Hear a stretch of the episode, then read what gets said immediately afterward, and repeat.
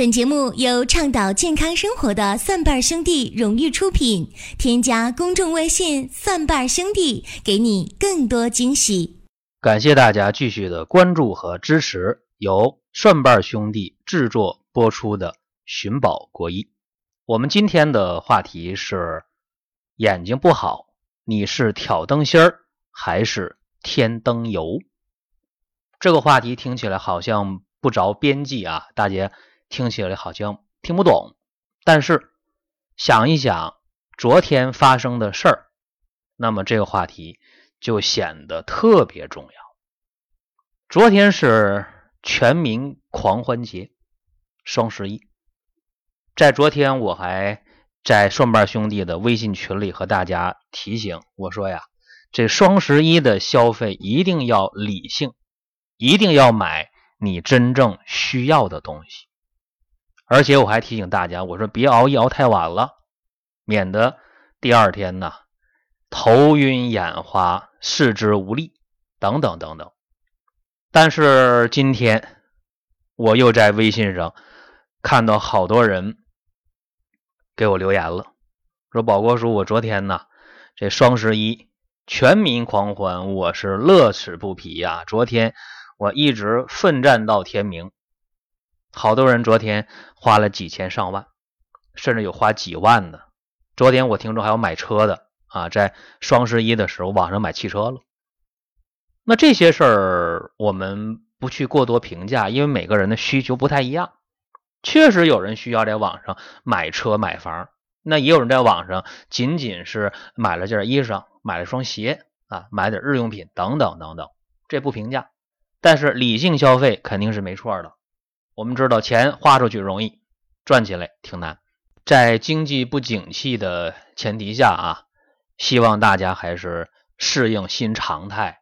我们要看好兜里的钱。好了，这事儿说完了。那么双十一过后有好多的副作用啊，有的时候夫妻之间发生了争吵，甚至矛盾，甚至升级为战争。为啥？因为家里那一半。在双十一的时候，一下花了很多很多钱，没控制住。网上管这叫什么叫剁手党啊？说你这手啊，咋就没看住呢？怎么在键盘上就噼里啪啦的把钱给敲出去了？还有的时候，双十一过完了，很多人觉着心里边空荡荡的。哎呀，这一年要买的东西都买完了，剩下这一年时间干啥呀？尤其一些在家里做全职太太的女性说：“哎呦，坏了。”以后上网没事干了，全买完了，一晚上一口气买了几百件物品。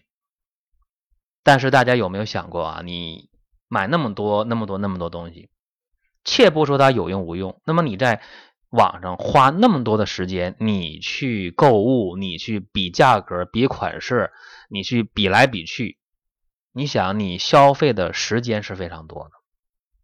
这么长时间坐在电脑前面，你的颈椎、你的肩周。你的腰椎都不太好过，特别是我们的眼睛是非常非常痛苦的，因为眼睛要得到外界百分之九十以上的信息。你想啊，我们整个从外界得到的信息，眼睛就得了百分之九十，所以眼睛是劳模嘛。那劳模付出代价是什么？现在劳模基本上都是企业的老板。过去的劳模啊，我小时候那会儿的劳模戴大红花的，全都是生产一线的工人、农民，所以劳模付出的是身体上很多的劳动的这些伤害。可以说啊，劳模是用身体的健康换来的。那你是一个网购的劳模，你这眼睛又是首当其冲的。百分之九十信息靠眼睛去比对啊，价格啊，款式啊，你比吧。眼睛累了，眼睛干，眼睛发痒，眼睛红，眼睛疼痛，眼睛磨得慌，看东西怕光，流眼泪，视力有点模糊。所以网购的一个很大的副作用就是眼睛的不舒服，眼睛出问题了。那眼睛出问题了，好多人就乐了啊，说这个事儿太简单了。眼睛干涩、发痒、流泪、疼痛，这太容易解决了。弄点菊花，来点决明子，来点枸杞，然后一泡，哎，喝点枸杞、菊花、决明子的水，说这个呀清肝明目，喝上之后眼睛舒服了。还别说啊，这个方法还真有效。但是如果你天天用这个方法，就不管用了。大家说为啥呀？是不是有了耐药性、抗药性了？这个说法有点牵强附会啊。说什么叫耐药性、抗药性？用菊花、决明子泡水，解决眼睛干涩、发痒、怕光、流泪、红肿、疼痛、看东西模糊，解决眼疲劳，就这靠谱的方法，还能有副作用？还能有耐药性？还有抗药性？其实没有耐药性，也没有抗药性。这里边存在一个误区，什么误区呢？下面我讲啊。咱先看另外一件事儿。举例子，我小的时候经常停电，一停电了，家家呢都要点蜡。点蜡呢，点点的那个蜡里面那个棉芯儿啊，就烧焦了啊，烧焦了就要拿剪刀把那个烧焦的那个棉芯儿啊，蜡的那个棉芯儿给它剪掉，叫剪烛花，也叫挑灯芯儿，哎，给它剪掉。剪掉时候，这蜡哎，就着的更旺了，着的更亮了。挑灯芯儿，小孩特别爱干这个事儿啊！我相信很多我这个年代的人对这个事儿有体会。现在停电的时候特别少，不像以前。那挑灯芯儿、剪烛花这个事儿，小孩爱干。但是这蜡烧来烧去，烧来烧去，一根蜡烧剩一点点的时候了，蜡都烧没了。这个时候，你再去挑那个灯芯儿、剪那个烛花，各位有用没用？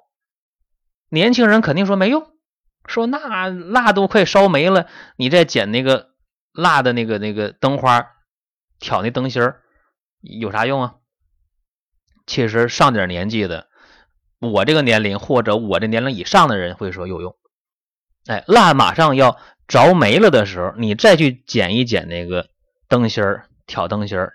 剪烛花有用，蜡啪又着的特别亮，但是这个叫什么？叫残灯复明，也叫回光返照。大家说怎么这么瘆得慌？对，人也是啊。说人快咽气那一会儿，往往就出现一个很奇怪的事儿啊。哎呀，都好多天水米不进了，突然说不行，我要吃东西，我饿了。或者昏迷好多天，突然眼睛一亮，哎呀。什么都明白了，又要吃要喝，又是跟家里人拉着手聊天，这个叫什么叫禅能复明，也叫回光返照，就是人体的阳气突然间虚阳外越出来，把身体所有能量调动起来，交代后事这么一个过程。所以好多老人吃得饱的喝得饱了，家里人聊了一圈天聊完了，然后老人上路了走了。蜡烛也是啊，你把那快着完的蜡头用剪刀剪掉那个灯芯儿。挑挑那个烛花，这蜡会着的特别旺，但是一会儿蜡就灭了。这个其实呢，就是我们好多人在生活中忽略的一个问题。手机、电脑、平板各种的这种光污染呢，现在是特别严重。尤其双十一的一天晚上，我相信好多人眼睛真是黑眼圈、肿眼泡、怕光、流眼泪、眼睛干涩不舒服，好多事儿都出现了。但是他往往会准备菊花，准备决明子，泡水喝，清肝明目。其实清肝明目的这个过程啊，各位你要知道，用菊花去清肝明目的过程，用决明子去清肝明目的过程，它就好比是挑那个灯芯儿，剪蜡烛那个烛花。刚开始一定是有用的，但是越往后越没用。为什么呢？因为蜡头都烧没了。我们的眼睛消耗的是什么？是肝血，是肾精啊。这样讲大家能听懂吧？说肝开窍于目，肾主同仁啊。这个眼睛之所以能看东西，是肝血滋养下，眼睛才能看东西。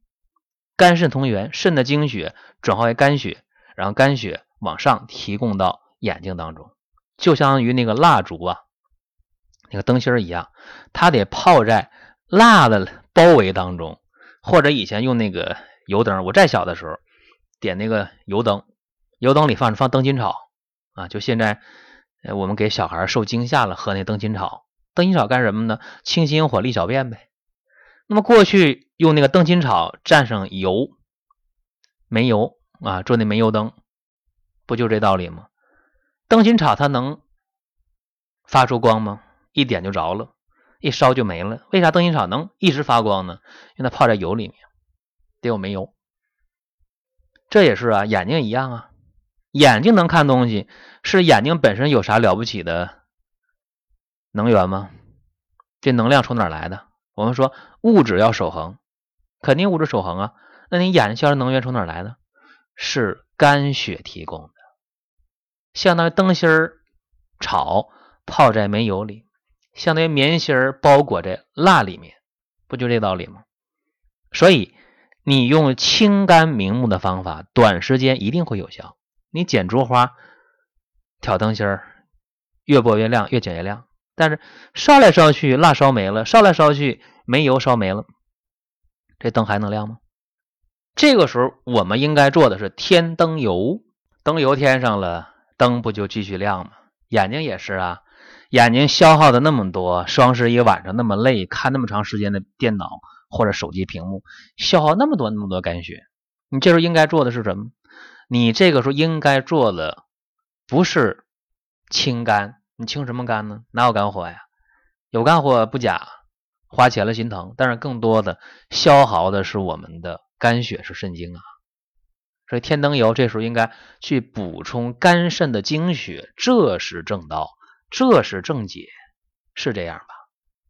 可能我这么说，有人还觉得不服气，说不对呀，我用菊花，用决明子，我泡水喝，我一直感觉眼睛挺舒服啊，感觉状态不错。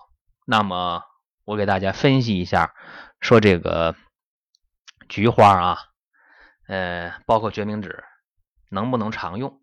哎，咱们从这药理药性给大家分析一下。首先，这个菊花大家常用的有两种啊，一种是白菊花，一种黄菊花。如果是清肝明目的话，大家应该用白菊花，记住应该用白菊花。那个黄菊花它解毒的力量比较强，所以用白菊花清肝这个是确定的。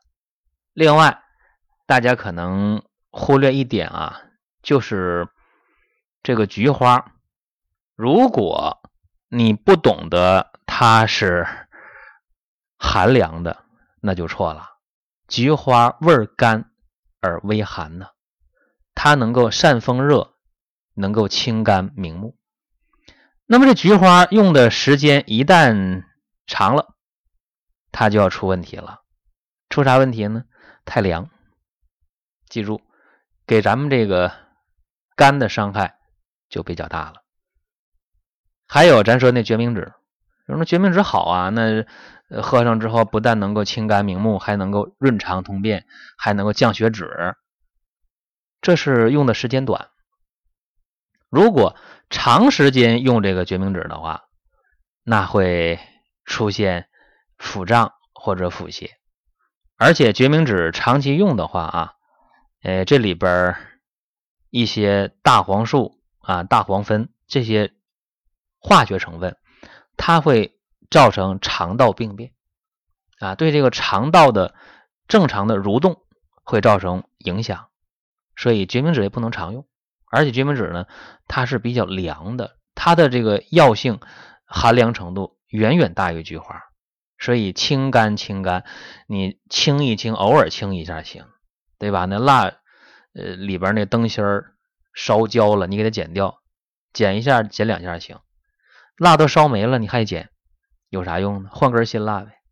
你那灯芯草泡在煤油里，点那煤油灯，你刚开始啊，那个灯芯烧糊了啊，你剪掉一段，可以调调烛花，调调灯芯可以。那这灯油都没了，你还不添油，等什么呢？所以从长远来看啊，今天的人记住了，眼睛干涩、发痒、流泪。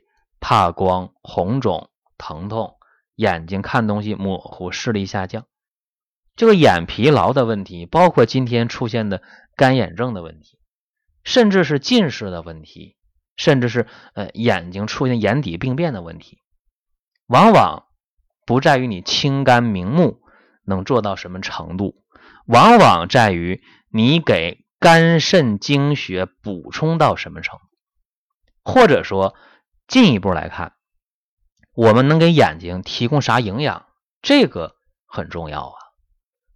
我们给肝肾补充精血，其实很简单，用那个明目地黄丸，也叫杞菊地黄丸，就是在六味地黄丸调补肝肾的过程当中，再加上枸杞，加上菊花。大家说那不对，你咋又说菊花了？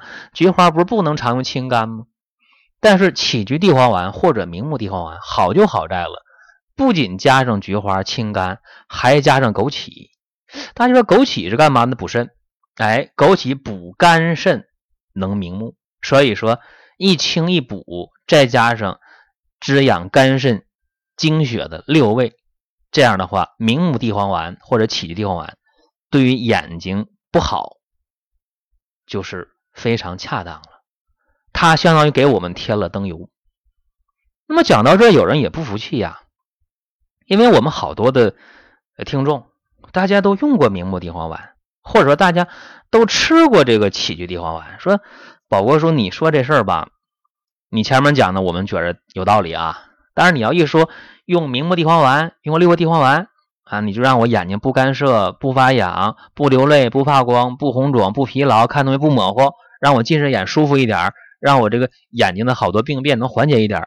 这理想很丰满呢，但是现实特别骨感。说宝哥说你说这事儿，我用过六个，用过杞菊，没实现。那么大家还应该把这事儿往更深的一步去看。举例子啊，说如果我们去爬山的时候，我们在山脚下，你看这座山，你只是看到一个山形、山势啊，很高，很美。但是你往山上爬的时候，你爬到了半山腰的时候，你再看这座山，哎，状态不一样了。哎，整个一路上的这种艰辛也好，跋涉也好，你有一种内心的体会。特别是你站在山腰上往下看，哦，这山原来是这样的，跟我在山脚下往上看是不一样的。你再加把劲儿，如果你爬到山顶，那么从山顶再往下看，你发现整座山。它的山势、山脉、山形，山上所有的一草一木尽收眼底。说你站的高度不一样，你看这个景色自然就不一样。我们看待任何一种病也是，如果我们觉得眼睛不舒服、眼睛不好，我们仅仅知道用菊花、用决明子去清肝明目的话，这就站在山脚下。如果等你明白了，用杞菊地黄丸或者明目地黄丸。这相当于你爬到了半山腰啊！你已经知道了，我应该添灯油了，这挺好，但是还不够。其实你还应该知道，我们还要往山顶走。到了山顶往下看，景色更不同。你的高度已经不是一般人能企及的了。我们爬喜马拉雅山，爬珠穆朗玛峰，每年能爬上去的人是有数的。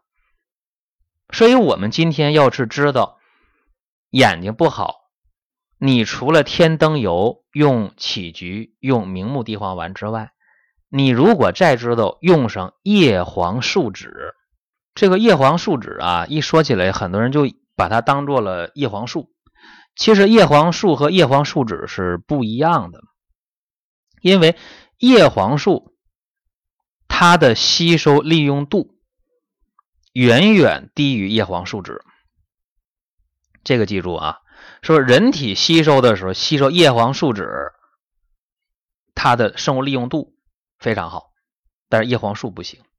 这个叶黄素一见光一遇热，它就分解掉了，而叶黄素酯就比较稳定。